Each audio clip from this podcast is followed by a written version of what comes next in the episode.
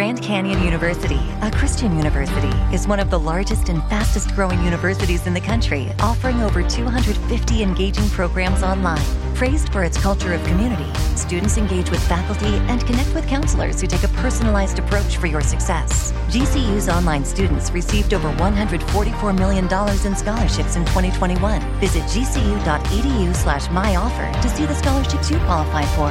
Find your purpose at Grand Canyon University. And so, can you start by just telling me um, what I should call you today or, or what you go by? Uh, you can just call me by my name, Gabriel. I think I'd actually prefer that because it's gonna feel a bit more personal, if you don't mind. Okay, so. sure. So, Gabriel, and, and what did you want to talk about today? So, there's a few things. Uh, I wanted to, you know, uh, introduce you to my past a little bit, so to speak, because I think it's gonna be helpful. I'm a very open person, so okay. I don't really have an issue talking about the the shit I went through, pretty much. Okay. And basically, uh, something really good is happening to me. Actually, I had some pretty severe social anxiety. It was very, very bad, pretty much. And I came across your content like two months ago, and your stuff and the interviews. I've watched so many of them by now that it has helped me so much. Like the meditations, the alternate nostril breathing. Uh, like I'm doing a lot of stuff, and it's been very helpful. And seeing your stuff actually convinced me to see a therapist as well because I was very resistant for years and years. I was like, you know, I always had that feeling of if there's something wrong with me and I can't fix it myself, then no one can.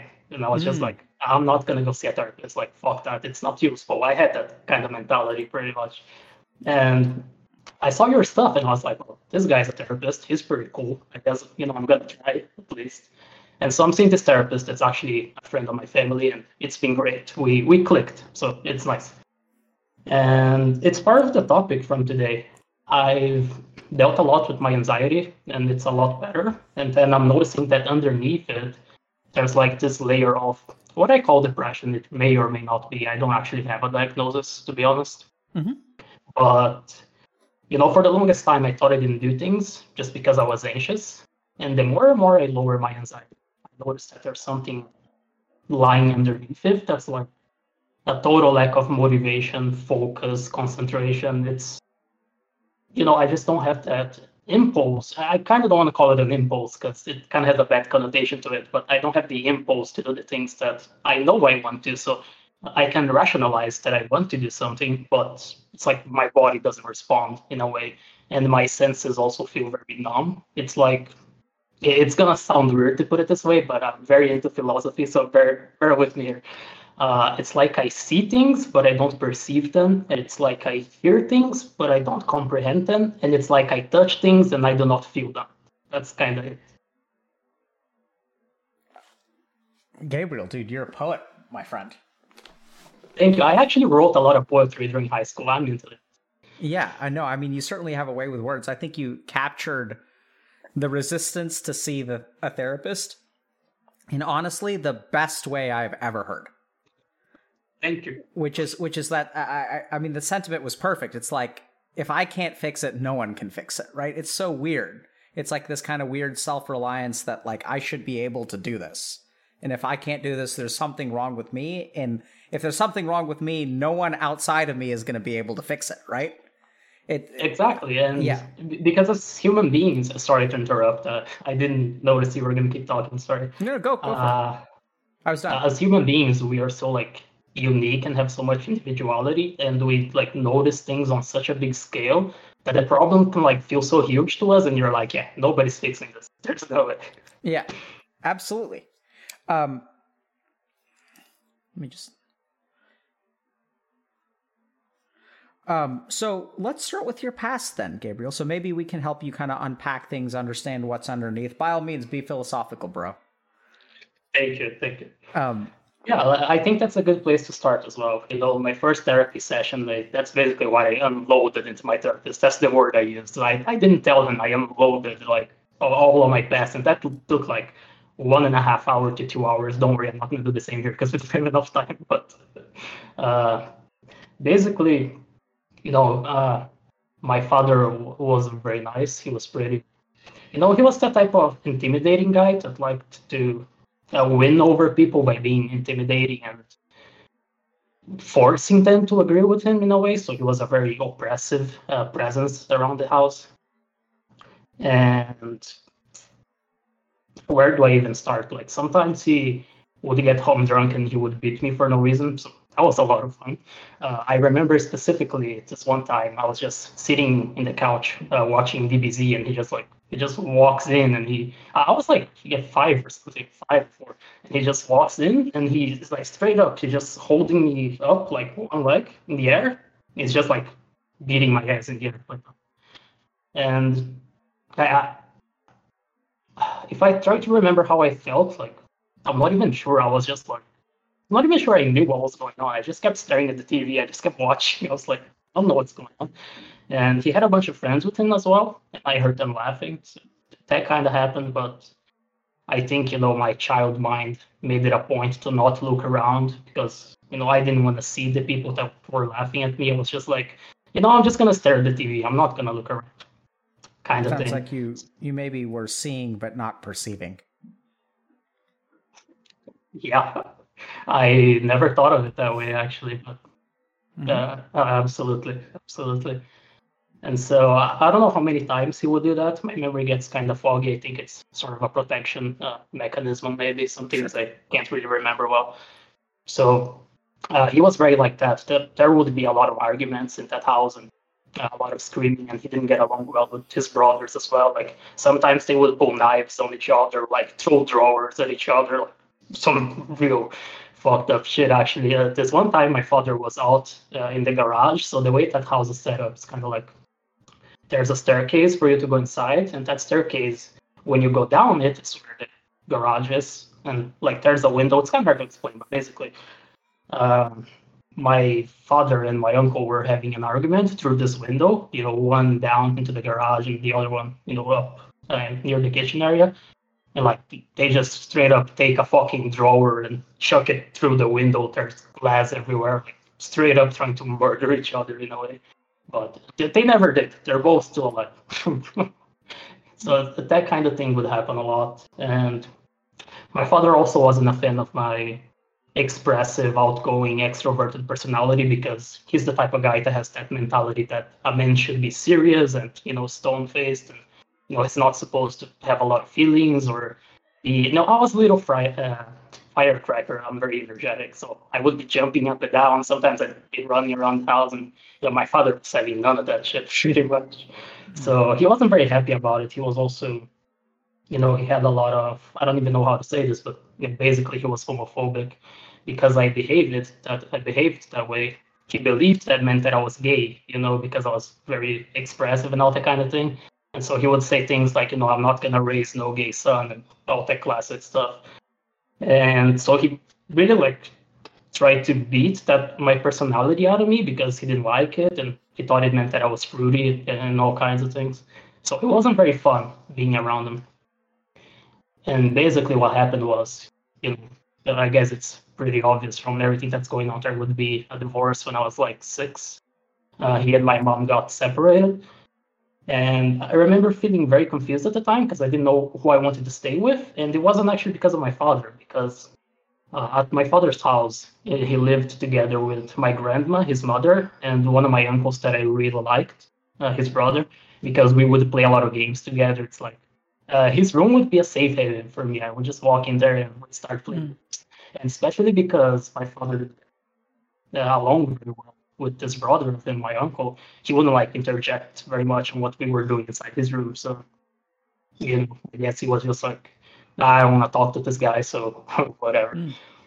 So I liked my grandma and my uncle quite a bit. So I was very confused on where I wanted to stay, and I would like live four months and with my mother, and then four months with my grandma and my uncle. And at the time, my father was getting uh, busy doing uh, nurse stuff because he's always been into medicine. That's something he wanted me to do. He was like, you know, he noticed that I was very smart from a young age, and he was like, I'm gonna mold you into this thing, like just very annoying type of thing.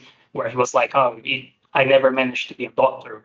Now because I fucked up, you're gonna be a doctor, and you're gonna be like this, blah blah blah, all that kind of stuff. Eventually, I would settle on uh, living with my mother because my grandma and uncle also started being quite unpleasant. I want to say. Uh, in the beginning, it was cool, and then they started criticizing my mother a lot, saying things like she was misusing the child support money, that she should be buying clothes and you know paying courses for me to learn shit. But you know the reality of the matter is, you know, I was kind of born into poverty here in Brazil, it's a poor country, and so that child support money she had to use to pay rent. And I would always explain it to them like, you know, what do you expect? You want me, you want her to buy me clothes, and then we're just gonna sleep under a bridge or something. That doesn't make any fucking sense. So they would criticize her unfairly. Is the word I use. Like it wasn't fair at all. Just unfair criticism, very much. Uh, my uncle was becoming more and more bitter. I don't know what was going on with him at the time. And my grandma, she like spoiled me way too much. So it's like total contrast uh, between my father and my grandma, where my father would have a totally oppressive aura about him and those things he wanted me to do that I was gonna do. And then my grandma, on the other hand, he was she was too far, you know, on the other end. So, for example, uh, I remember going to a preschool, and it was on the same street actually, the same street where this house was. Uh, the preschool was just like right across the street, and all you know, it's like that where you had one job. she had one job that was to uh, wake me up at like 6 a.m. or something for me to get ready, and she'd be like, "Oh, I tried to wake you up, but you you weren't waking up, so you know, just." I, I felt bad so and so I would miss a lot of school days because of it. She like she felt bad waking me up to go to, to, to preschool or whatever when I was six. And something that was very hap- uh, bad that used to happen while I was living there too, uh, in this period where I kept going back and forth, uh, was actually there would be nobody around the house for the most part, so I would stay in there alone all day because uh, my father and my grandma would be working all day, and I can't remember what my uncle was doing for some reason, but he also would not be home. So I would stay home alone all day, and I wasn't allowed to go outside to play with other kids, so I didn't have any friends at that point. And I would also like may star uh, starve for a bit because you know I was all alone in the house. I had nothing to eat, and so here comes you know another part of my grandma uh, spoiled things that weren't very nice.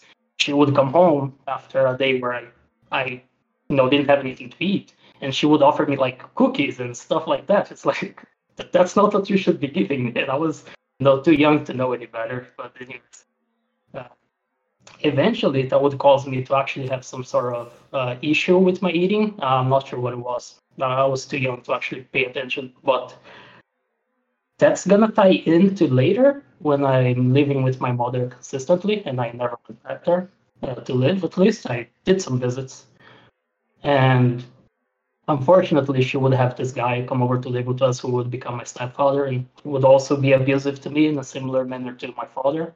And you know, in, in some points he was worse, in some he was better. So people are different, even in their abuse, right?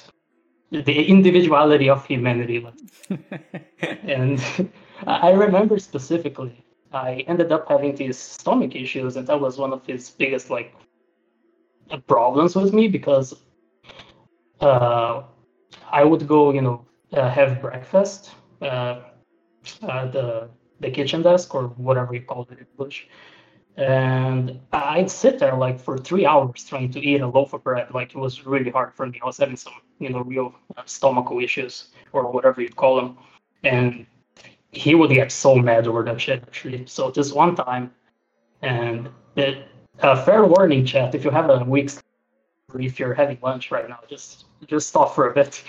Uh, I was trying to have my lunch, and I would stay basically all day long because my mother would be uh, be working. She was the provider, and she would take care of me. Uh, I was having lunch, and I just couldn't eat. I ate like two spoons of it, and I just couldn't eat anymore.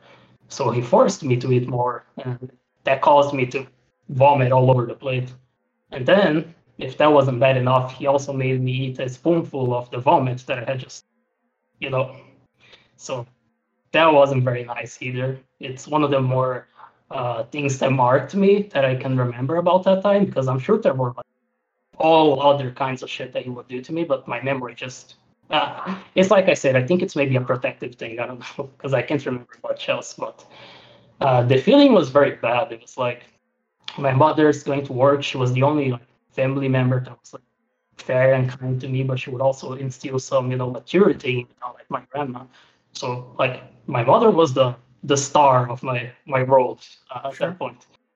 So she would leave, and I would be alone with my stepfather. And was like, well, I guess now I know I'm alone with this guy. Maybe I'll eat my vomit today again. You know, who knows what's gonna happen. So Sounds like it would thing. be important for you to eat it but not taste it. You're good. You're very good. I never thought about it like that either. So, yeah. And it was rough on my mother too. She actually ended up developing depression over the years living with this guy because, you know, she would tell him to fuck off and leave the house because she didn't want him living with us anymore.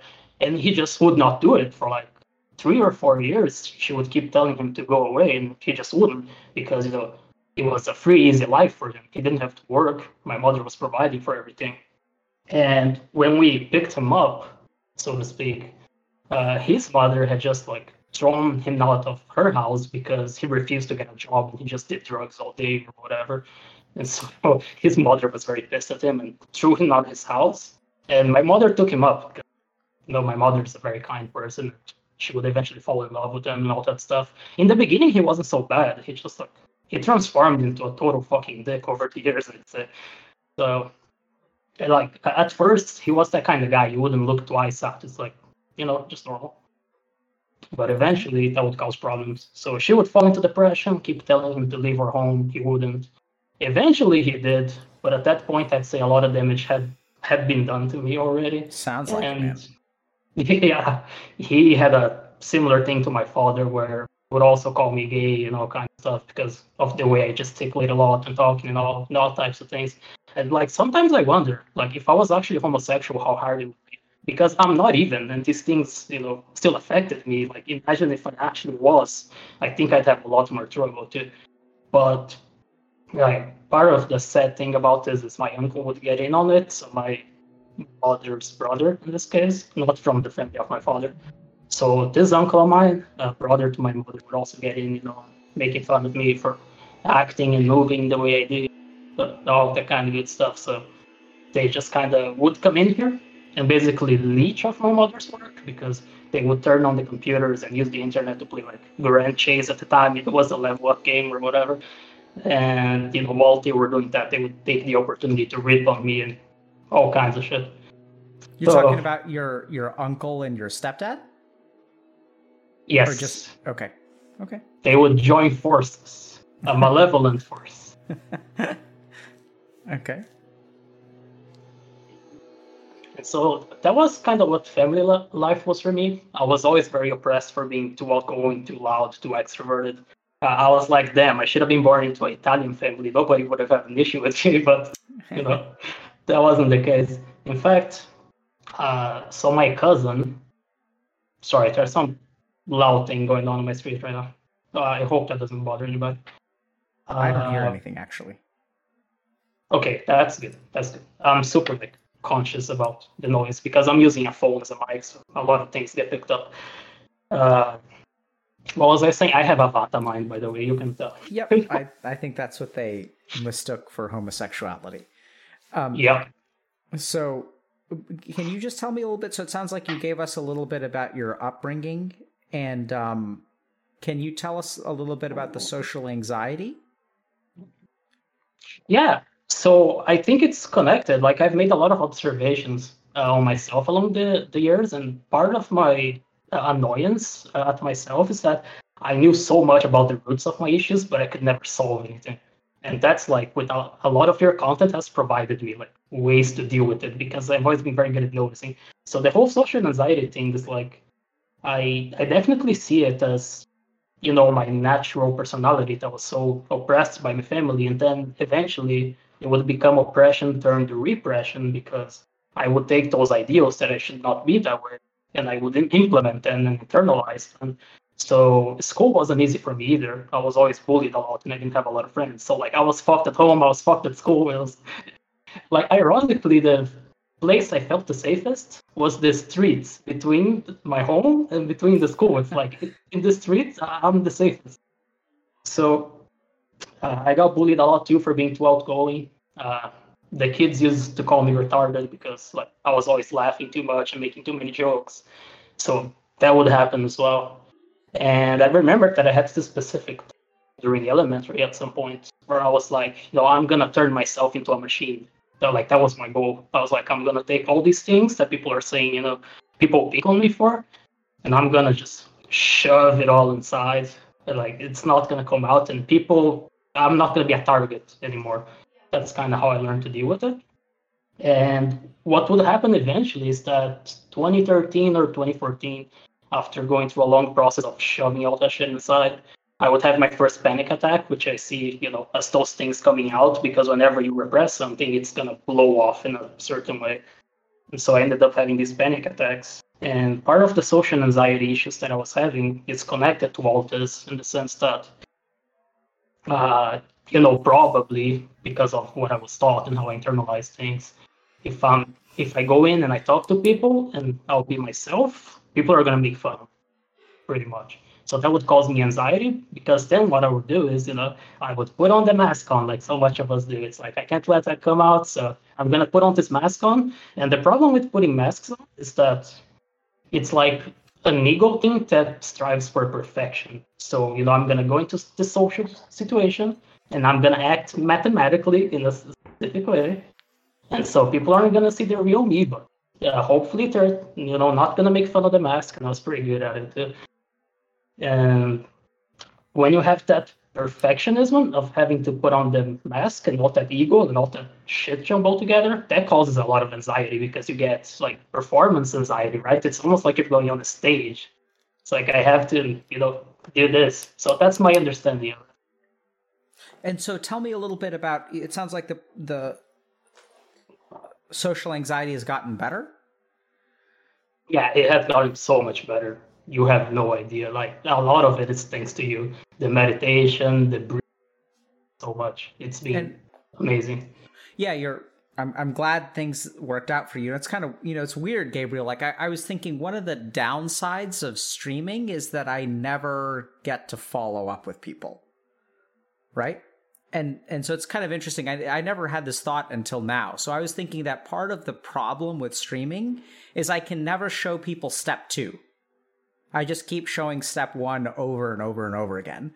But there's something strange that's happened over the last week and hearing you talk about it, uh, hearing you kind of share, because like you're already giving me everything, like you're packaged in a sense, like in a good way, right? Like, so I think yeah. you've like figured out. And so like in, in about 15 minutes, 20 minutes, you're able to do a lot of what takes we normally spend an hour and a half on doing. So the interesting thing is like we may actually be able to take step two today um, which I never normally I take step two with the same person because we you know we meet for a couple of weeks and stuff like that. But I think there are potentially like other concepts or advanced concepts that I never thought I would get to on stream because cool. everyone, um, you know. But it sounds like y'all are learning, and so that's pretty cool. Um, but let let's kind of talk a little bit about uh, you know, uh, so a- after as the social anxiety has gotten better, what have you managed to uncover instead? Um, like there was just. It's like I said, I don't actually have a diagnosis, but it feels a lot like depression, or at least aspects of it, in the sense that my understanding of it is maybe I'm wrong.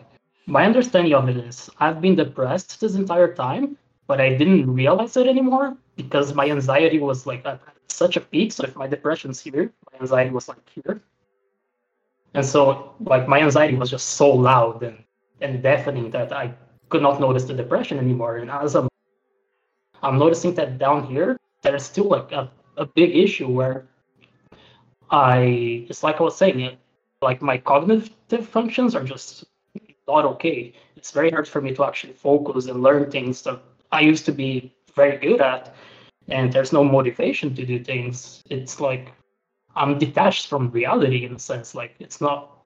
I don't feel like I'm a part of my room right now. For example, it feels very weird because back when I used to be mentally healthy, uh, in a certain sense, I would always feel like I was a part of my environment. Like it's like things had a presence. Like it's hard to put into words, but like the desk I'm using right now, it's like this desk has a presence to it, even though it's not a living thing. And I was all I would always be able to perceive like the presence of the objects around me. It's just like there's nothing there. Everything's kind of a shade of gray, and my mind is also very like scattered and foggy. Sometimes I'll have like good thoughts because like I I'm planning on actually starting a, a philosophy channel and writing a book, and actually those are things that I want to do. And sometimes I'll have a thought that's like, oh, that's good. So I record it to my phone and I'll take my phone to record it and I'll press record and then blank. It's like between my mind and my mouth, like things just get lost sometimes. It's it disappears in the mist. It's very hard to explain. Okay. So what are some of the other things that you've noticed have come up as the anxiety has gotten better?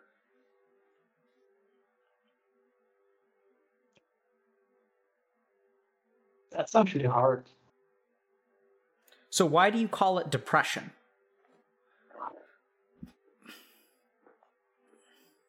Well, it's kind of like because of a thing I used to feel before. So I gotta feel you feel you in on this actually.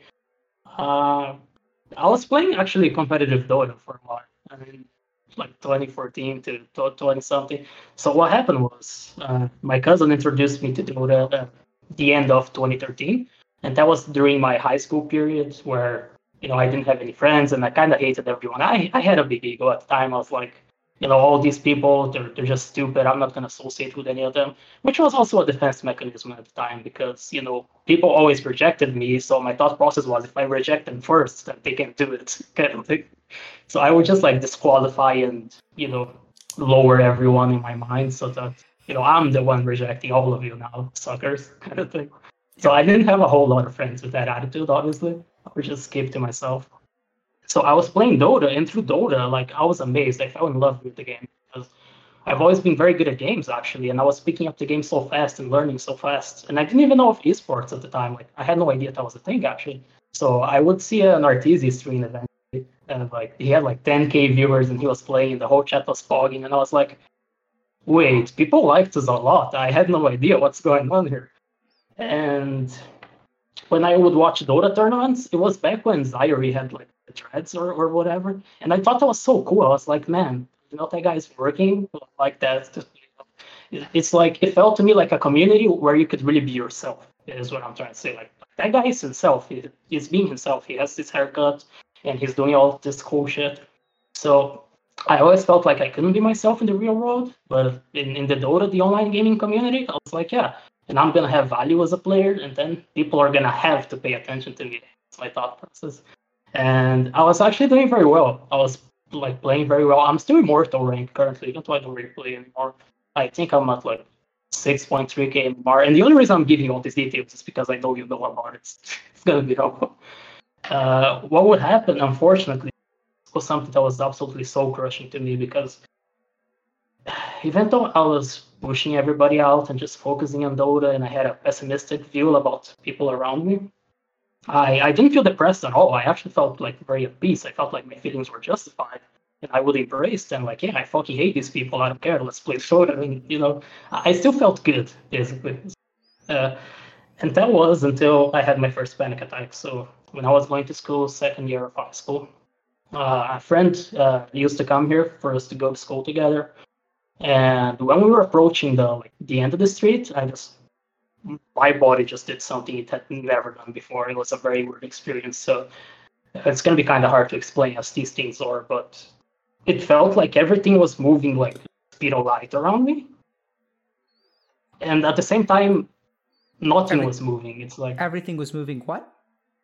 Uh, at the speed of light. Okay. Around me, it, it, felt like the road had just like evolved into light speed in a, in a millisecond, and there wasn't even anything going on. Like the street was completely empty. There were no cars. Like there was nothing. But in my mind, like everything was just so fast and rushing, and it felt like I could see like ten years into the future or something. It was some really scary shit.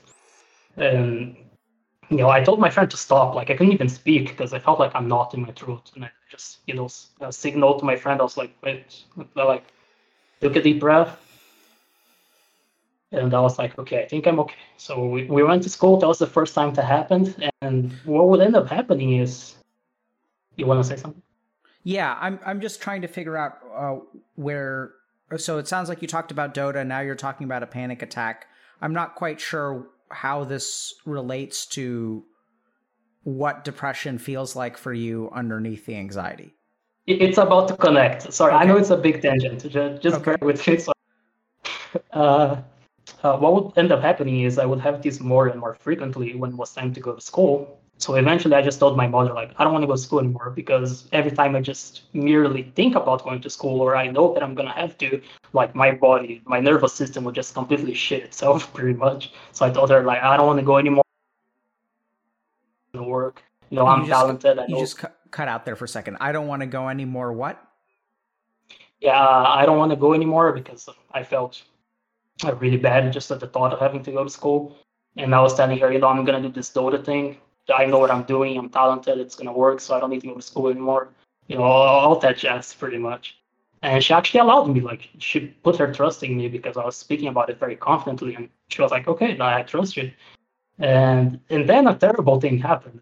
And this, guys, is why you don't run away from your feelings. Because I run, I ran away from school because I was feeling panic attacks in there, and Dota was always completely fine. I would get home from school, play, sure. And then what happened was is these attacks transferred over to when I had to play Dota. It, it was absolutely terrible. So like I would queue up, press find a match, and I I felt like there was a hand in my throat a lot of the times. Like there was something just crushing it. And I would always just like be dry heaving and coughing. And I would have to like pause in the middle of matches to run to the bathroom and just throw up. And then I, I would come back and keep stomping noobs, but I would be throwing up in the So um, it's gonna tie into your question. It's about to, I promise. So what what happened was is you know it was a very soul crushing process to me because all I had was Dota at the time.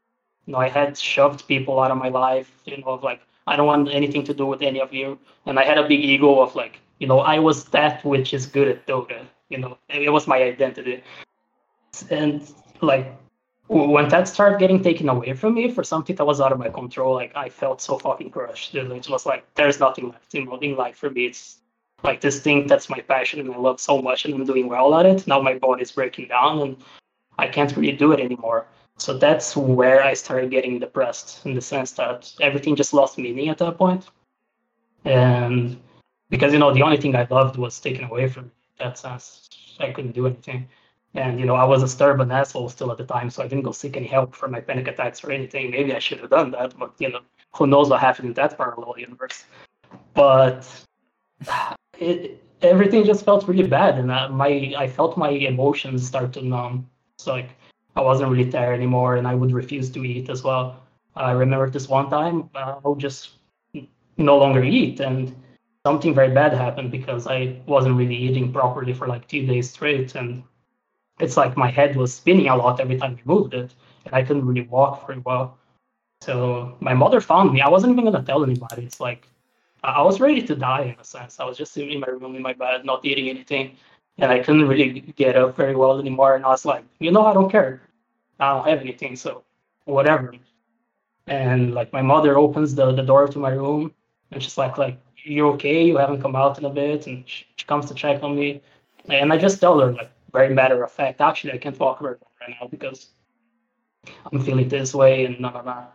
So like she gave me strength at the time she came, she held my hand, and you know, uh, you have to snap out of it kind of thing. And so I started eating again, and eventually I would recover, but I wouldn't really feel anything anymore. I would be numb for a very long time, for maybe like three years. And then after those three years, just being completely numb and being in my room, not doing nothing. I didn't go out. I didn't get a job, or nothing like that. Didn't get any new friends. But after that time of three years, just in that deep state of what I believed to be depression, I again, no diagnosis. Uh, what happened is that my anxiety picked up, and that's what I have lived for the past like five years of my life. This baseline anxiety that I told you about. So now that I am rid of it, I'm seeing that maybe there's remnants of that point in my life, and that's why I call it depression. That was a very long tangent. I Yeah, so let's we'll talk about tangents in a second. But so so I'm still curious about what you experience on a day-to-day basis that makes you use the word depression. That's what happened back then. What do you experience today? Uh, it's less what I experience and it's more what I don't experience. It's a lack Okay. of experiencing things. What uh, do be you what do you not experience today? What's missing from your life? Color, connection. Are you Uh, sad? No, actually, and that's something that bothers me a lot because it's like I don't feel any emotions. It's like I want to feel sad, I want to cry sometimes, and I just can't. And I, Okay. I don't think that's normal. Okay. Okay, so Gabriel, we got to talk about tangents for a second, okay? So, now you ready for the level 2 explanation? So there Yes, now please. you- you're going to have to be careful because if if if I if we want me to help you, I don't need your conclusions, I need the raw data. So one thing that's happening right now, and this is a double-edged sword, it's neither better nor worse. So on the one hand, we can cover a lot of ground, but I think we're still like missing a lot, right? So you basically you've watched. It's clear you've watched. It sounds like videos, so you kind of know what kind of questions I ask. You're sort of sharing like particular traumatic emo- moments, um, but you're kind of giving me the package. The problem is that like if you give me the package, the you've set up the problem in a particular way where there is a answer. Yeah, I didn't I- mean to do that. Yeah, yeah, I, I understand. So, so that's that's why we're sharing it, right? So, like, no one's done that before because you did what I usually do, which is fine. I hope you're not. I, it occurs to me maybe I'm shaming you, but like, that, Oh, that's I, really I not the. fine. Yeah. So, like, I, I think there's because honestly, there is a lot of good stuff in there, but like, I I think that um, I I would like it if I could ask you questions and you try to stick to the answer. Don't give me the conclusion because I'm I'm hunting for raw data, right? So like when you like I'm absolutely fascinated. Like I have so many questions for you about why SA is toxic and like why do you guys show up on US East servers? Like you know Uh, like I've I've tons of questions for you. Love that you shared that you know you tried to go pro Dota and, and stuff like that. I, I do think you're you're genuinely like you're creating a lot of value by offering like some of the nuggets that you've learned. Like I, I imagine that could help a lot of people. Um, because you certainly have a way with words. But if we're talking about helping you, you know, I, I like so my my question is like you know I have some questions about your upbringing. Like how do you feel about your mom? Uh, see, it's hard for me to know what I feel. I have to think. Yep. Good. That's what I that's what we want. Right? Because Okay. usually when I ask you a question, you'll give me like a narrative that connects and has a you know a finale. Yeah. Yeah, sorry. So, uh, I know it's not a very nice thing to feel, but we don't control our feelings. But I felt like she could have done better in a sense, just, you know, having recently separated from my father and like going so quickly into a relationship with a guy she didn't know enough about. I think, you know, I would have liked if she put a, a little bit more thought into what that would have done to me. But it's not like resentment. I don't feel any resentment towards her. Like, with like that's uh the house here I live. It, it's me and my mom, so you know we live together. We we're both there for each other. We help and we support each other. We have a really good relationship. Would you allow yourself to feel resentment towards her? When I was younger, it was a lot easier. I used to feel it a lot back in elementary and, and things like that. Like What you know, resent? like how can it, it, was like how can she allow this to happen? Like this guy to do these things, you know. And what was the answer you came up with? There was no answer, if I'm being honest. So how did you deal with that? Just by you know, good old fashioned, just toughen up, forehead. I guess. How does it feel talking about it now? It was kind of unfair. I feel like I was robbed of something. hmm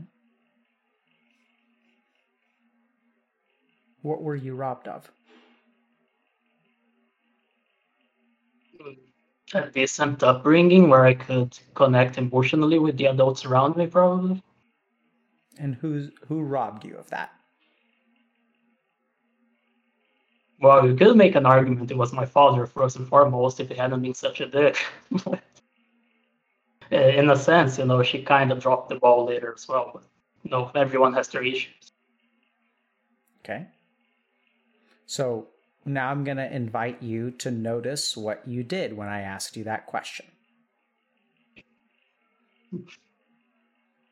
Right? So, what was the first thing? I don't know if you remember because it's hard. So, I said, Who robbed you of that? And what was the first thing you said? My father. Nope. Technically, you said you could make an argument. yeah. Right? Which means, if we think about it, do you blame your father? Oh, I've done tons of that. I know, but when I ask you that question, who robbed you of that? What was the answer that we got? Does the answer indicate that you blame your father? No. No. What was the next thing that you said? My mom dropped the ball. And then you said something else. Yeah, it was some rationalization. I can't even remember. Very good. Right? So, like, it's really interesting. How does it feel when we kind of unpack things and like I'm I'm blaming your mom. You feel that? How does Yeah, it feel to um, have me blame your mom? It doesn't feel bad, actually. I I think, you know, it's reality whether we like it or not. Okay. So you feel okay with me doing that? Yeah, I don't mind. Okay. Can I think for a second? I should have said no, damn it.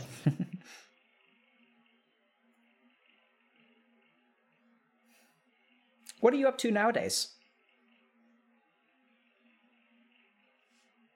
So I have some things I want to, but that's future. So what I'm up to right now, it's basically just self improvement. I'm really trying to, you know, uh, figure myself out and I can have a normal life again, kind of thing. So I watch a lot of your videos. I do a lot of meditation. I have been trying my hand at the whole uh, dopamine detox thing because I don't actually feel like playing any games anymore. That's part of what I consider depression. It's because it's not just about the games. I actually don't feel like doing anything. So Do you feel like improving? Sometimes it's very sporadic. Sometimes I'll have a day where I'm like, oh, I really want to do this thing or really play this game. That's like once every two weeks, maybe. Okay. Um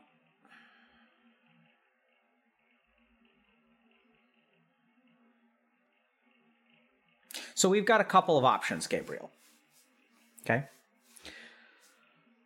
So one option is we can kind of like in a sense almost start from scratch. I think I can ask you questions in a particular way that will lead to maybe a crack within your emotional shell. Um, I think we both know where those questions are going to go because we've seen, you know, all of your transparency. And even as you're thinking about it, I can see there's changes in the way that you're sitting, in the way that you're thinking. You know, you've had a smile on your face for a while. And sometimes as we get close to something, like you haven't needed to deflect much right? But there are like very few times where you'll you'll deflect, you'll block, right? Because like it sounds like, and and we you know we can talk about that if you want to. Um, we'll see. I, I I think you are well defended, so I don't. I don't know that that's actually the best use of our time, but if that's what you want, if you want to like cry on stream, we can try to help you get there. okay. I think you are quite intellectual, and there are other things going on on here, which I'm I'm almost inclined to meet you on an intellectual level, which is very different from what I would do in therapy. But I think like we're here to teach really more than to do therapy. So I think that there are like a lot of important principles or lessons to be learned because this is actually a. I'm kind of offering this today because it's a rare opportunity where someone comes in and has already understood so much of what we usually do. So it gives us a unique opportunity. But I think for you, you know, some people come on here and they have this kind of like emotional catharsis and then they like start to make changes in their life. And it's like, I just got a DM this morning from someone, you know, they were being really nice, a prior stream guest that was like, Hey, I just wanted to say I've like benefited a lot and like I'm realizing things in a new way. Like, I don't, I don't know that if we go the sort of academic or intellectual route, I don't know how much it will actually help you as a person. I think it'll be very intellectually satisfying, but like, would you like to understand yourself from a high level, or would you like to like feel yourself on an instinctive level? Like, what do you want? Definitely, definitely what I'm missing is the feeling. And I like that you used instinctive because that's always like how I've been. I've always been like very connected to the, the animal side of the, the human being, let's say, where I've always felt things very strongly, instinctively, and now I don't feel them anymore. So that route sounds sounds good. Okay, that's gonna be tough. So let me think about this. Okay. I may wind up going the intellectual route anyway. All right, it's your show. Yeah, no, let me just give me a second. Okay. Oh shit. Hold on.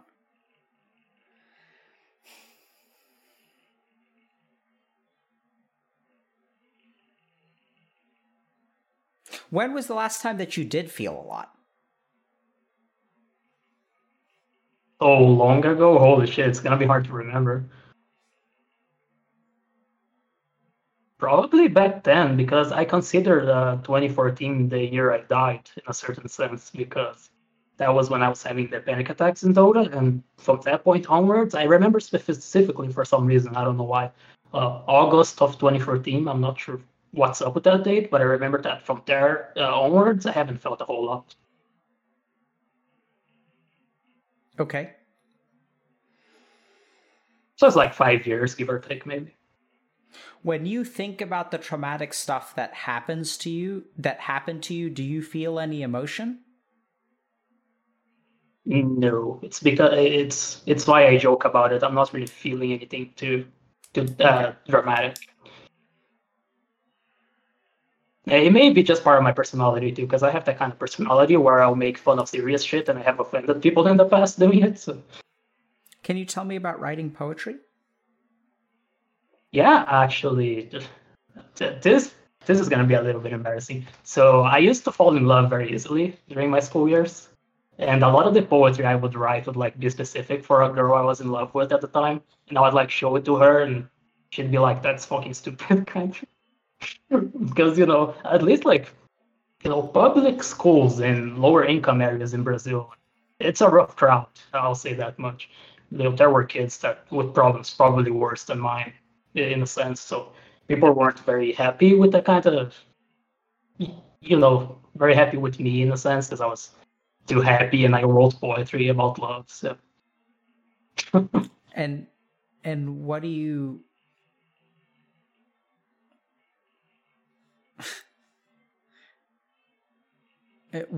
how how long has it been since you've fallen in love? Oh, it's been a long time as well. And I I had some uh, like incel issues for a while in the sense that you know I've never been reciprocated. So you know for a while there, it's been a long time, maybe seven or eight years where you know I actually blamed the women and all that stuff. But it's not like that anymore. I realized that I was at fault at the time because I kept constantly trying to fill in a hole that I had in me by, you know, acquiring partners, so to speak. So I know it was completely my fault. But it's been we're in 2021, maybe four years. Okay.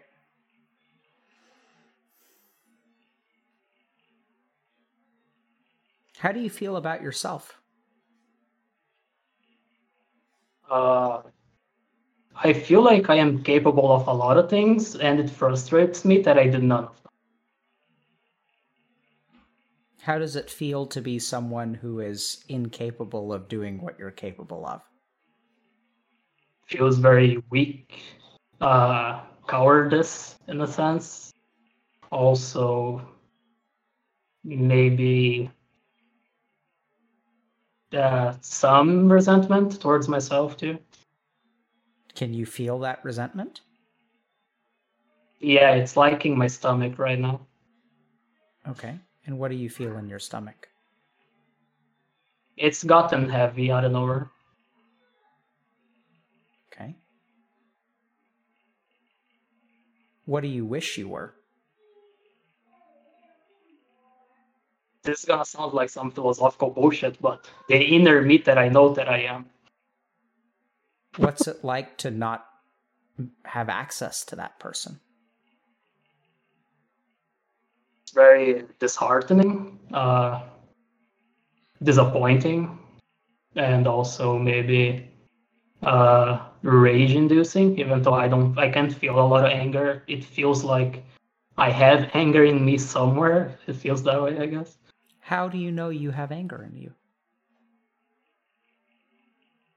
It's a very instinctive thing. I can't really explain it. It's like I I can kind of just tell that it's in there somewhere. That there's no logic to it. Okay. H- how can you tell though? Like, you know, it's kind of a weird question, but it's it's sort of like like how does your mind know? How do your neurons know to produce the word rage-inducing? I have no idea, but I but I do embody the concept that we aren't just our minds. So, but Yeah, it's It's just my- philosophical BS. it, So- it comes like from somewhere. I don't know the soul, that kind of thing. No, not, but you, you that's philosophical, right? Like so, so like in a very practical sense, when I ask you how you feel about yourself, right? What I'm hearing is like there's some like you're there's it's rage inducing, like the way that you live your life pisses you off. Yeah, because I've had this thing of kind of seeing myself in the third person for a very long time, and it's like I'm watching myself ruin my life by inaction, and it, it, it's it, it's rage inducing. And what are you doing about ruining your life? Like you can see everything, Gabriel. What are you doing about it? Well, uh, I'm trying very hard. I'm watching videos. I'm seeing a therapist, but it's like there. But it's what? it's a yeah. It's as you said. There's something missing. I don't know what it is exactly. What's missing? Me? Yeah. More importantly, whose fault is it that it's missing? Who's responsible for finding it? Definitely me. And how does it feel to have not found it yet? very frustrating. It's like it's why I gave in a little. I tried for so many years, and then I'm like, no, I'm finally gonna see a therapist because I was trying really hard to do that, and Yeah. I had a lot of pride about that as well. Like I'm a smart guy, I can figure this out, so I had a lot of pride about it. How do you feel Um, about seeing a therapist? It's been great. It's like absolutely great. Do you feel weak? Yes. Because back then, when I was, you know, when I shoved people aside and I had a big ego and all that, I felt very strong. I wasn't like, I didn't like pick on other people or intimidate them, but I would always stand up for myself. I was a strong guy. And where people would always like be lazy or falter, like, yeah, I'm not going to do this, like I would go and do it. I just have like so much presence to me. And none of it is here anymore. That's what makes me feel weak. It's like I have no presence and I know it is my fault because I made it a point to disappear with my presence because it was making people make fun of me. Sounds like you screwed up, Gabriel. Yeah, a lot. Is that what you feel like? A screw up? Yeah, that's in there, all right.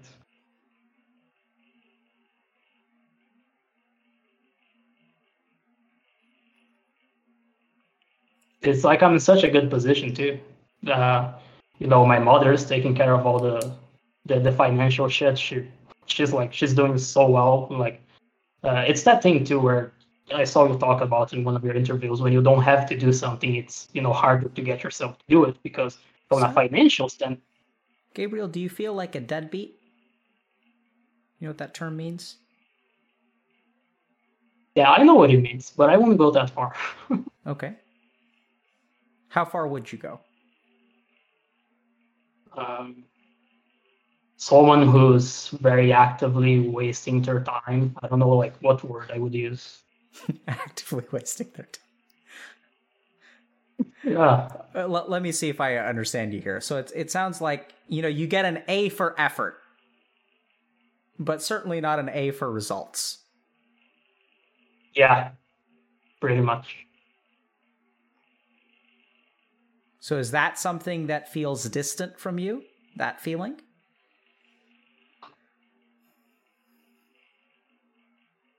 I would say so, yeah. Everything is just so numb. The negative, the positive, it's like it's all equally hard to get to.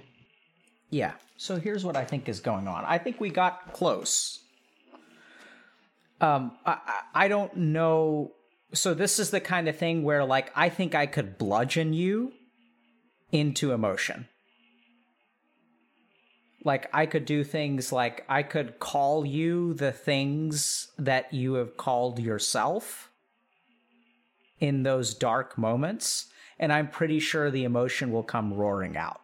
I think a lot of stuff is going to come roaring out. Like, the negative emotion is going to come out and also like anger and hatred and like like you're going to get like you'll like the ego is going to come out and you'll then it's going to be me and you like you're going to be in the garage i'm going to be upstairs i'm going to pick up the drawer and i'm going to throw it through the window. Like the emotion is there. Does that make sense? Absolutely, yes. and so if we were actually a cult and we were at a retreat you know there may be some utility to like having that kind of deep emotional exploration i don't know that this is the time or the place or that i feel comfortable heaping on you the abuse that it takes to get you to feel Uh, I I would actually like to go for it if you're willing because I think that's what I need. i'm not so sure that i'm willing Okay. Because I, I i don't know that that'll i understand that you're hungry for it i don't know that it's going to be good for you okay so like eh, Yeah. what do you think about that I wasn't thinking anything. I was just feeling a little sad. why are you sad But because it's like you said, I feel like I really need this, but you know, Yeah, so there's something important there, right? So like when I say that you're not going to get it, what am I sentencing you to? just going back to my daily routine of, you know, kind of trying to do it myself and it never works. And how so like how do you feel then? Stuck. Yeah. Right. So I, I- think that as as we get to this, because like here's what I'm hearing from you, okay? Is like you're doing all the good stuff, right? And like you have a lot of patheticness in you, but you've learned how to like manage that in a positive way. Right? You're like, I'm gonna devote myself to growing and I'm gonna put my life together. And so you're almost in a sense putting on a mask. Like it's the mask of like, I'm going to be someone. Like this is the road that I have to walk and see. Look, everyone, look at how much social anxiety I've cured. Dr. K, I came on like I've cured, I've been cured of social anxiety. I've been watching, watching your videos for two months and like, look at me, look at how, how much I'm growing. Can everyone reassure me that I'm growing, please? Can we talk about how much progress we've made? And I played right into it, right? I was like, oh, Gabriel, you're level two, bro. You're not level one. So you came in and you asked me to play a part, and I played a part with you, which is that Gabriel is growing. But behind that is like this little thing, right? This little voice in the back of your head, which is like, it's not going to work. Because, like, the person who's doing it like we can pretend all we want to we can have an a for effort we can check all the boxes but something fundamentally is fucked and that fundamental thing is me And you can pretend all you want to, Gabriel. We're going to do all this stuff. And like at the end of the day, like there's just me who's always known that there's a problem. And like I've never been able to do anything about it. There's powerlessness. Right. And there's like all kinds of other notes here of like, you know, you love your mom. Your mom has been the one person who has like, you know, been there for you and also you blame her the most. And then like that creates conflict too because like if you like that's crazy like your dad is the one who deserves the blame. Your stepfather is the one who deserves the blame. But who is the person who let those people in? Right? Who was responsible for protecting you from her like from those people? and so it can like it can feel really confusing to like blame and feel resentment towards like the one person who's good in your life and then what ends up happening is like somewhere in there like you're not going to blame your mom dude because that's a dick move yeah. so there's like one punching bag that you've got left which is yourself and so like all of the blame that sh- that like she deserves like i i am just going to tell you you redirect it to yourself. Like, does that make sense to you? Like, I yeah, think I, it, I could have been stronger. I could have stood up for myself. Yep. Right. So, like, like anytime I try to blame her, you're gonna say like I should have been stronger. Like you're gonna protect her by blaming yourself.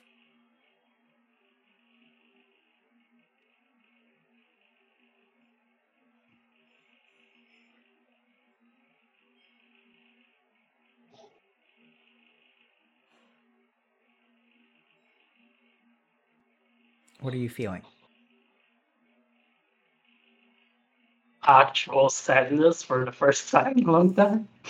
And I'm very happy about it, ironically.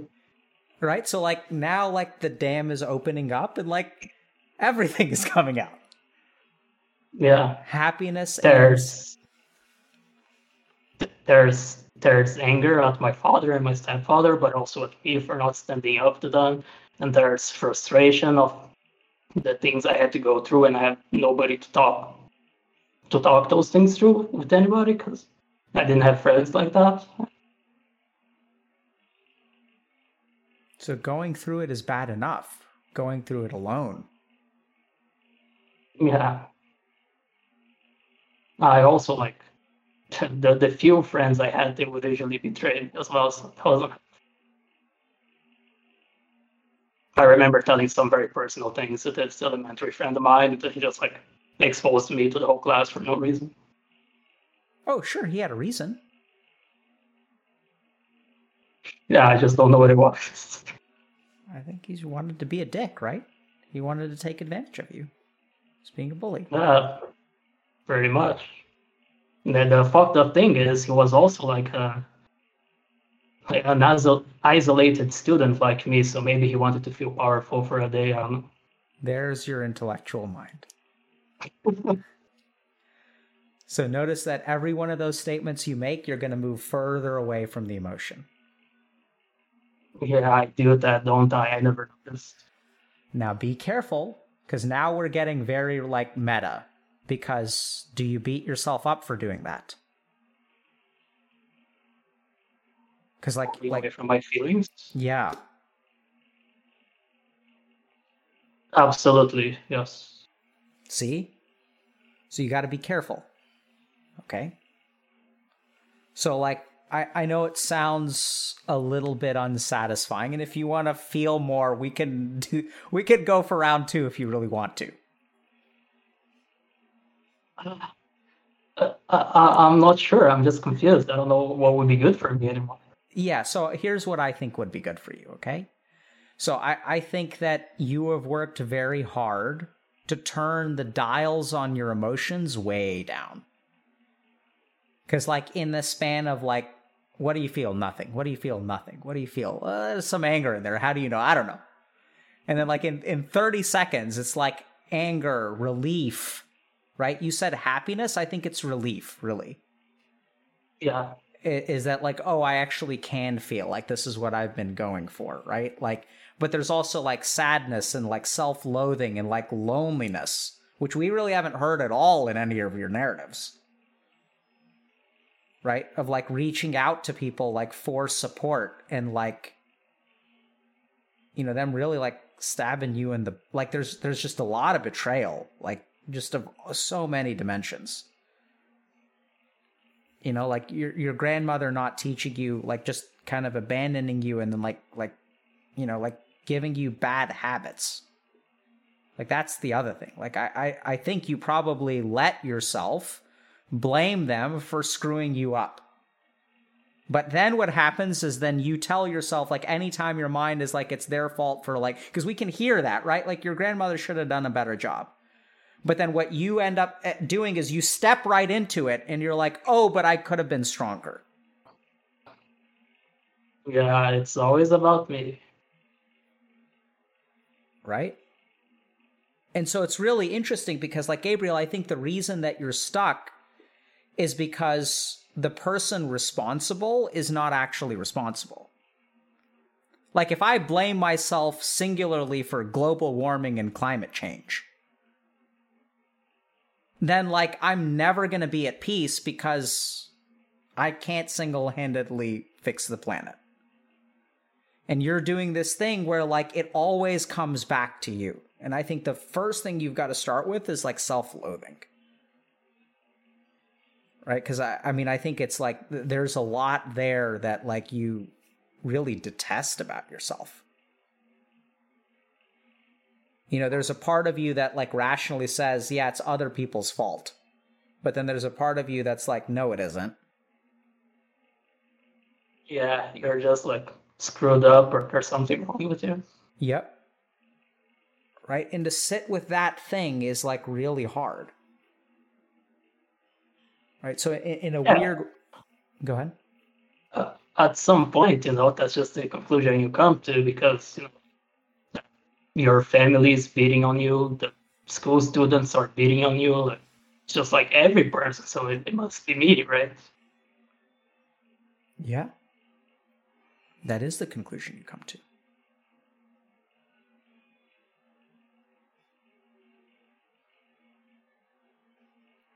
like I, I guess these people are right. I'm just I'm just too loud. I'm just too outgoing. I don't keep to myself enough. It's just you know. And uh, well, one particular thing that uh, my mother, my cousin, told me once when I was like playing video games there with them is that I used to play games. I would like stand up next to the couch and like doing little hops with the controller in my hand, like I was very energetic. And a bunch of other kids were there too, and she was like, oh, "Why can't you be like the other kids?" It was like I was too young to even know what that meant. You know, it was just like, what the fuck does that mean? It can't be like the other kids. I don't know. Oh, sure, you knew what that meant. What that meant is, why can't you be normal? Why do you have to be screwed up in some way? You understood exactly what that meant. Yeah, it sunk. Everyone's just, everyone's just like playing, sitting down. No, I'm the only one doing that. So. Everyone else is living their lives, and there's screwed up Gabriel hopping around Gabriel. Mm. Homosexual Gabriel. Right? Like like everyone looked at you and they saw like they weren't sure what it was, but they knew something was wrong. That's like really the one conclusion.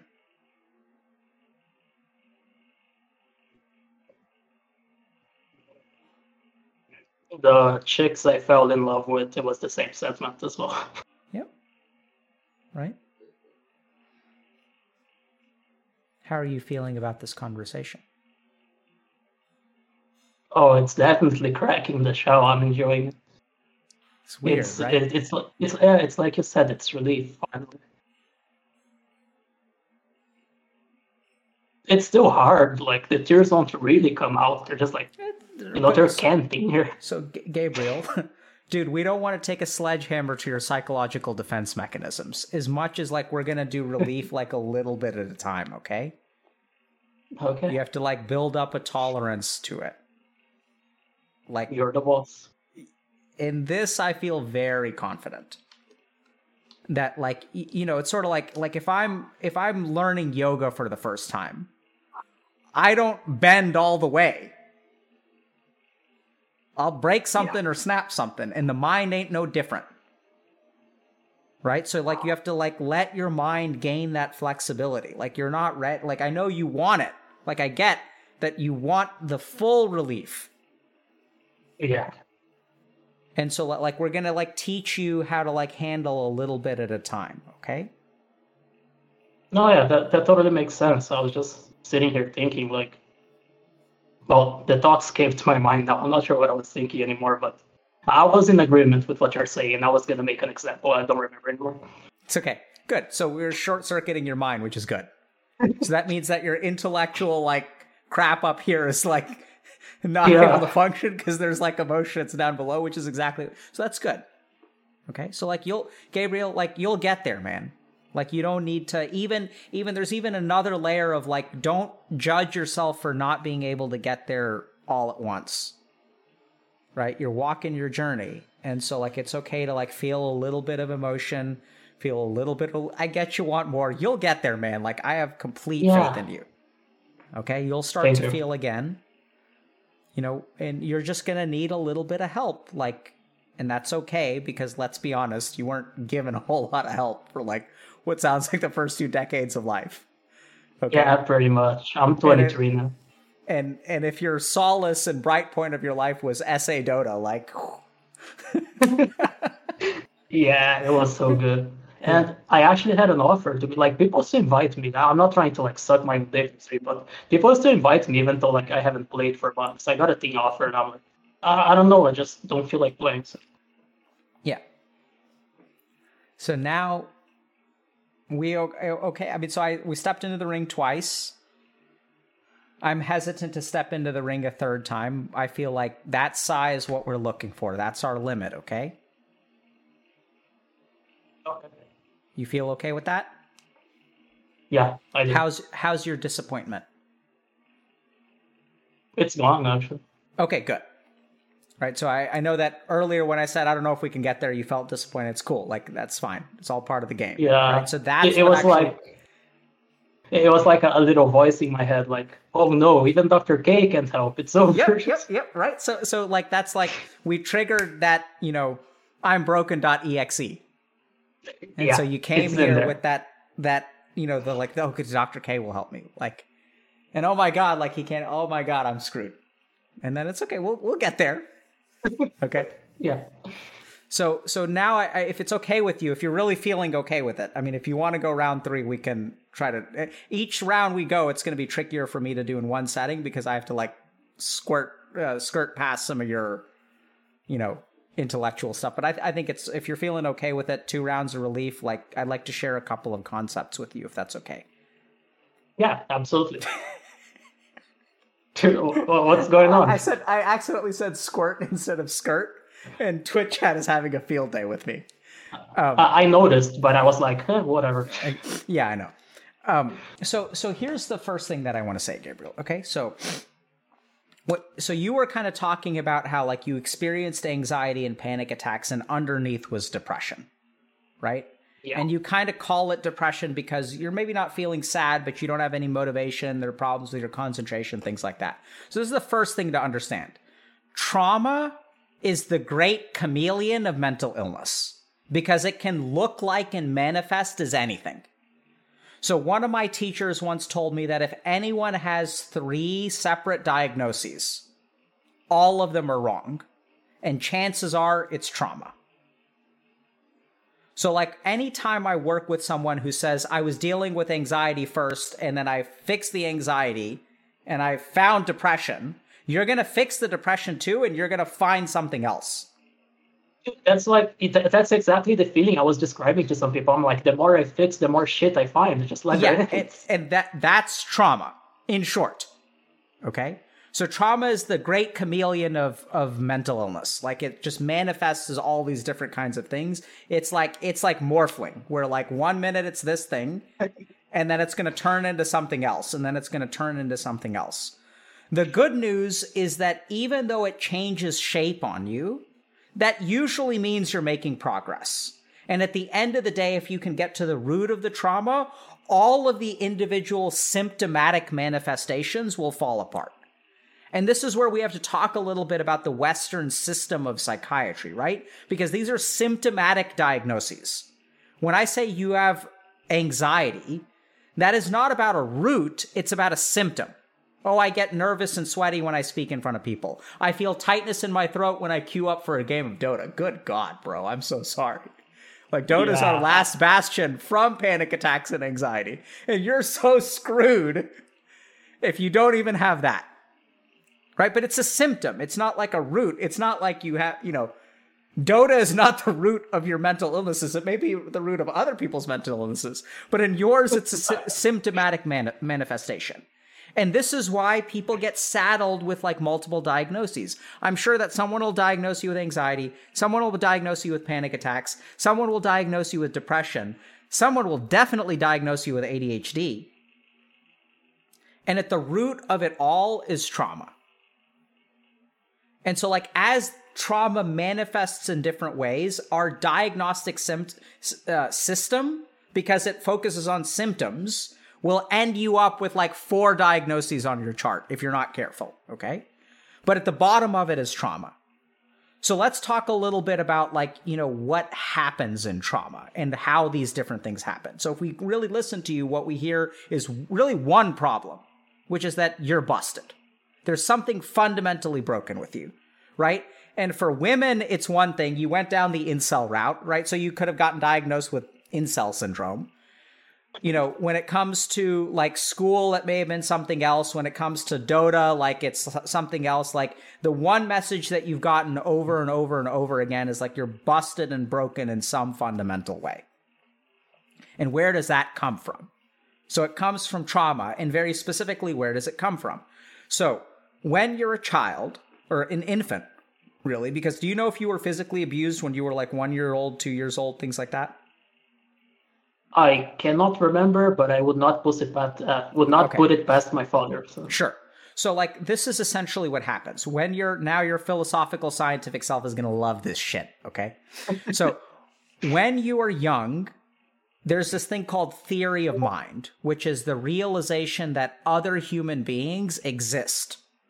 Okay? So when you're very young, you don't realize that other human beings exist. Like your brain really doesn't have that capacity.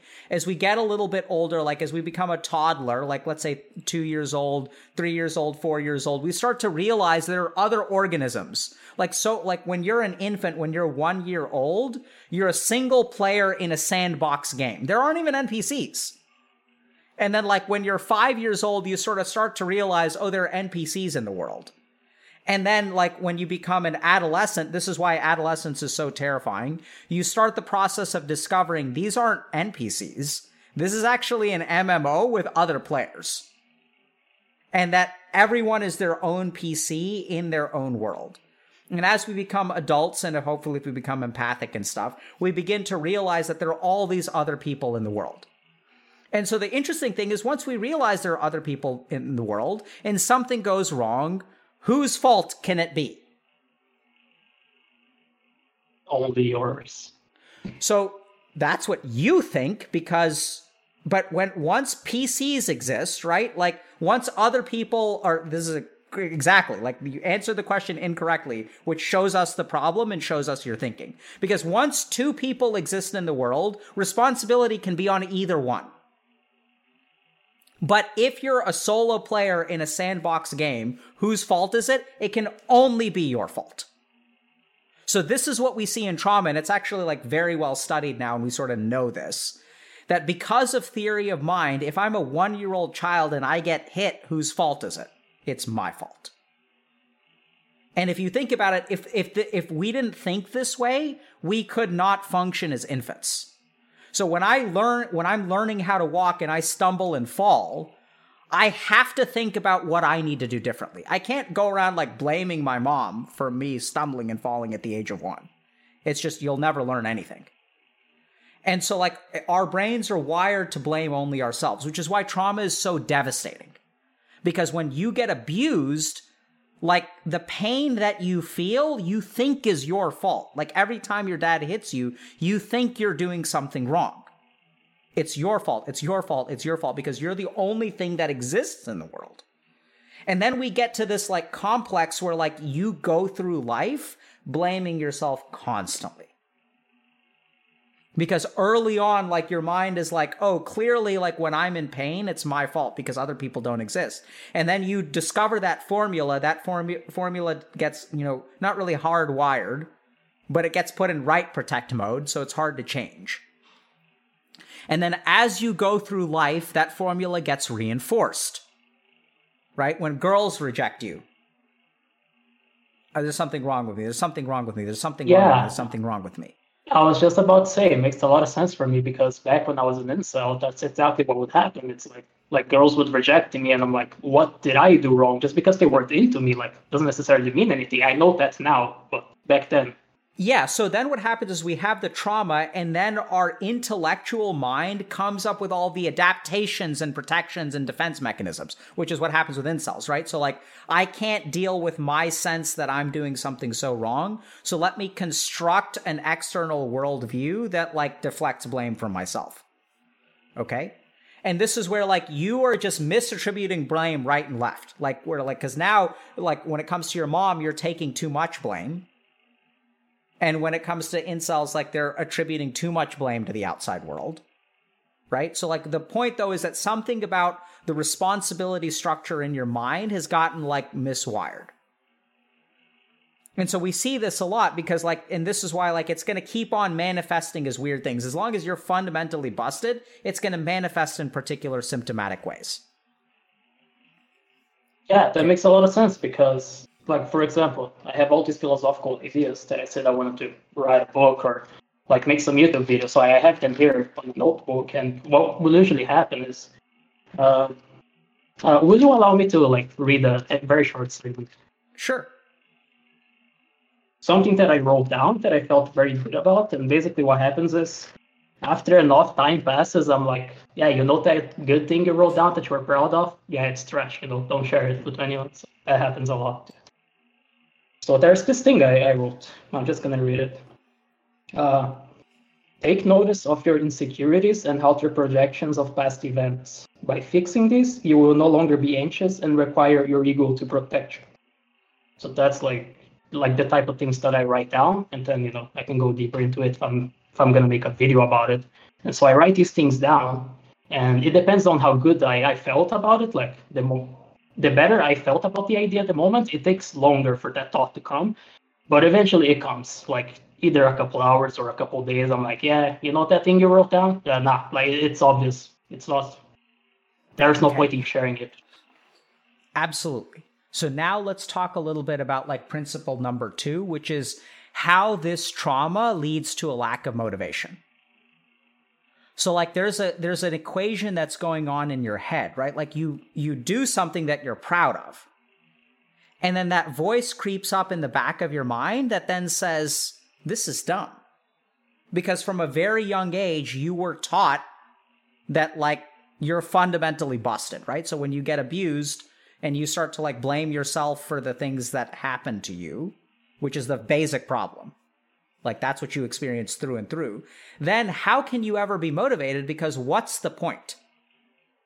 If you are fundamentally busted in even your greatest efforts are actually trash, why would you ever act?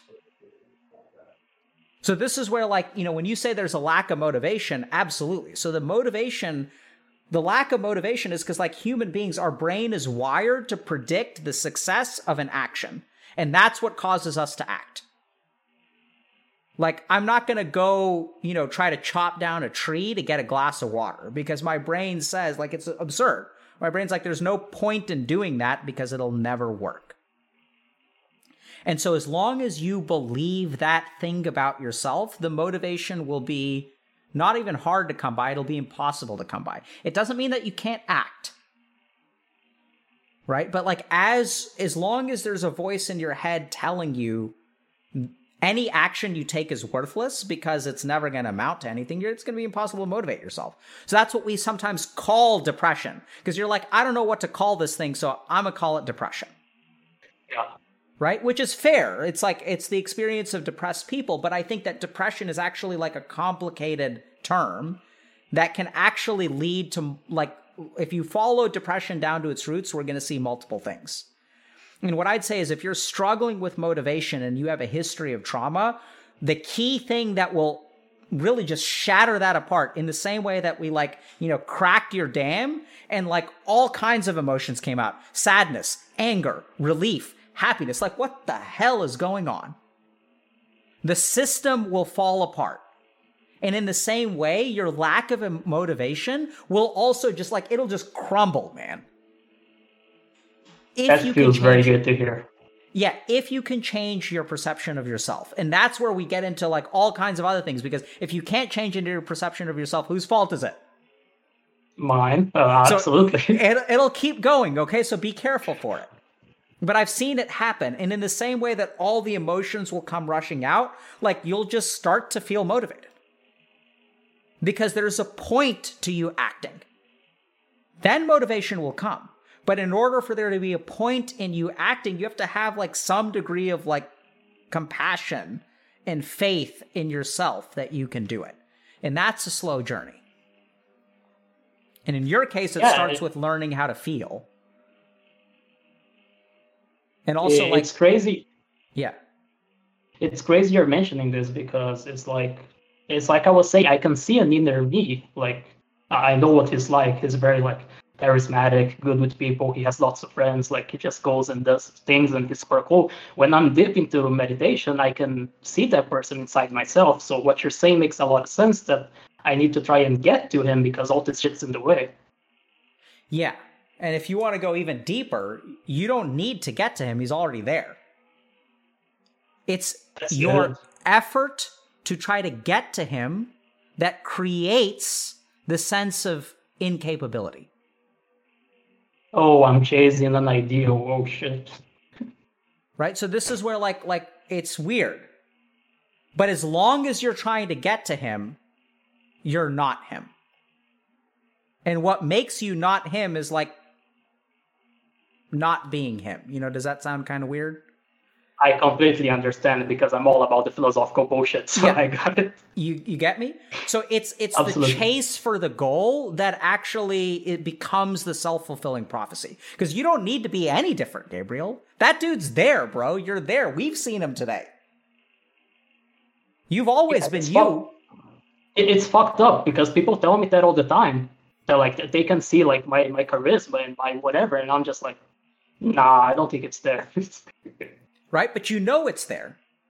It's the fact that you can't see it that moves it away.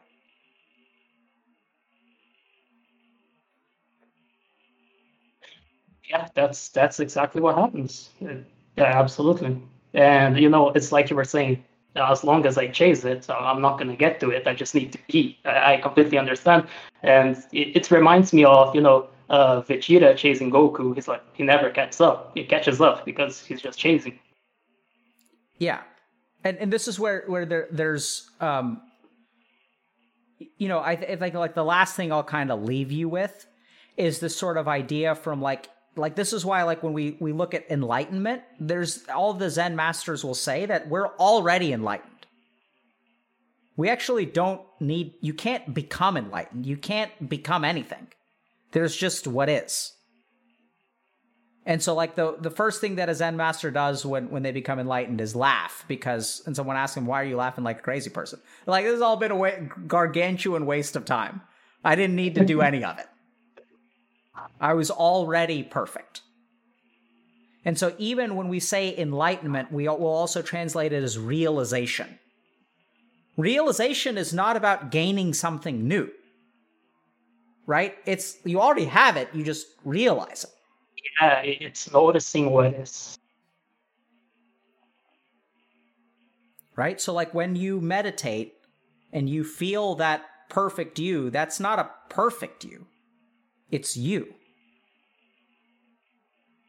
And as long as you think of it as a perfect you, you will by definition create an imperfect you. The two come hand in hand. Yeah. Because I will be the one that is not that. Yep. So as long as there's Uh, a this, you're going to create a that. And since you love the philosophical stuff, that is the root of Advaita Vedanta. If you know what that is, it's non dualism, which is like the ma- major yogic philosophy that I tend to teach from. Uh, In term- I'm actually not familiar. Yeah, so I'll, I'll so it's A D V A I T A V A D A N T A. I'll message you in Discord. Okay. but but it's sort of this idea that like you know there's just a one thing and everything else is an artificial construction that's created from the mind and i think when you as you start to like you know meditate and stuff you'll begin to understand so this is a, a philosophy that wasn't developed as a philosophy it wasn't developed as an intellectual exercise it was deve- it was the way that people tried to put into words the experiences of meditation Makes sense. so you know any questions Uh, not really. I think you've taught me a lot because you were definitely right on the thing that you know I wasn't trying to come across that way as a smart as when I joined, but I definitely had this whole thing of you know uh, I've learned a lot, I've done all these things, and, and blah blah blah. And you've helped me see something that I could not see. So that's the biggest gift I could ask for. Well, I'm happy to give it. So I'm going to leave you with a meditation practice, and, and I guess I'm going to leave it for everyone. I, I don't know that many people are going to be able to do it very easily. But like Gabriel, this is the main thing you need to learn. When you meditate and you find your perfect self, I want you to just sit between your perfect self and your imperfect self. So every time you tell yourself you are incapable, that should become your meditation. And I want you to look at that and realize, like, why do I feel imperfect now? And when you meditate and you feel that true you, why do you feel like that's the true you? Like, because if, if you really want to overcome this, you need to understand, like, what is the true you? So every time you feel incapable, sit with it. Every time you meditate, sit with it in the same way. Be non judgmental. Don't prefer one over the other. And for those of you who have experience with meditation, I would encourage you to do the same thing, right? So, like, when we meditate, we sometimes see a version of ourselves that we try to gravitate towards. Why do we prefer that person as opposed to this person? What's the difference? I want you to swim in that space between perfection and imperfection. Sounds hard, but I know what you're saying. Yep. And so, what you'll discover, I'll give you a little. Do you want a hint? yes, please. So, what you'll discover, this is the real thing, is as you swim between perfection and imperfect, like there's the perfect you and there's the imperfect you, right? Hopefully, one day you'll realize who the fuck is doing the swimming. That's a very good question. Huh.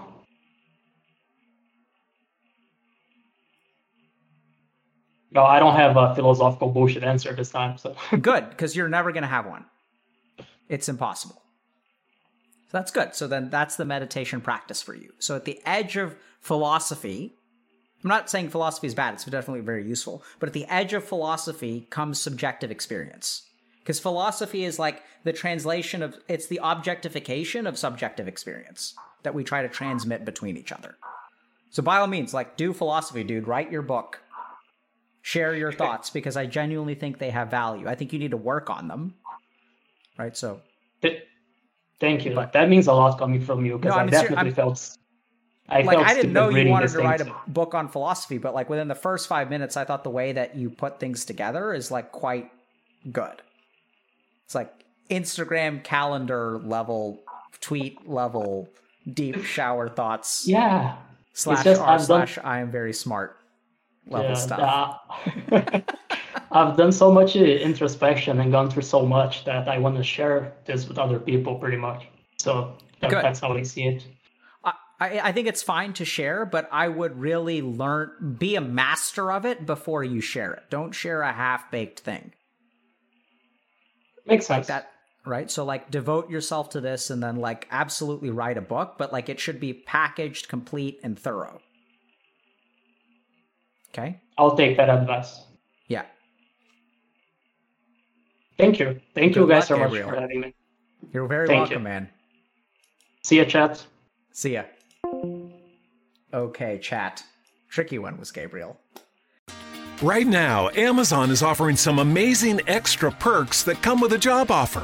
If you start a warehouse job, you can get a $1,000 sign on bonus. That means you start earning a paycheck right away, plus, you get extra cash to use before the holidays. Applying is so easy, you don't even need an interview. It's never been so rewarding to start an hourly job that's close to home. So, what are you waiting for? To join the team today, visit amazon.com slash sign on bonus. Amazon is an equal opportunity employer.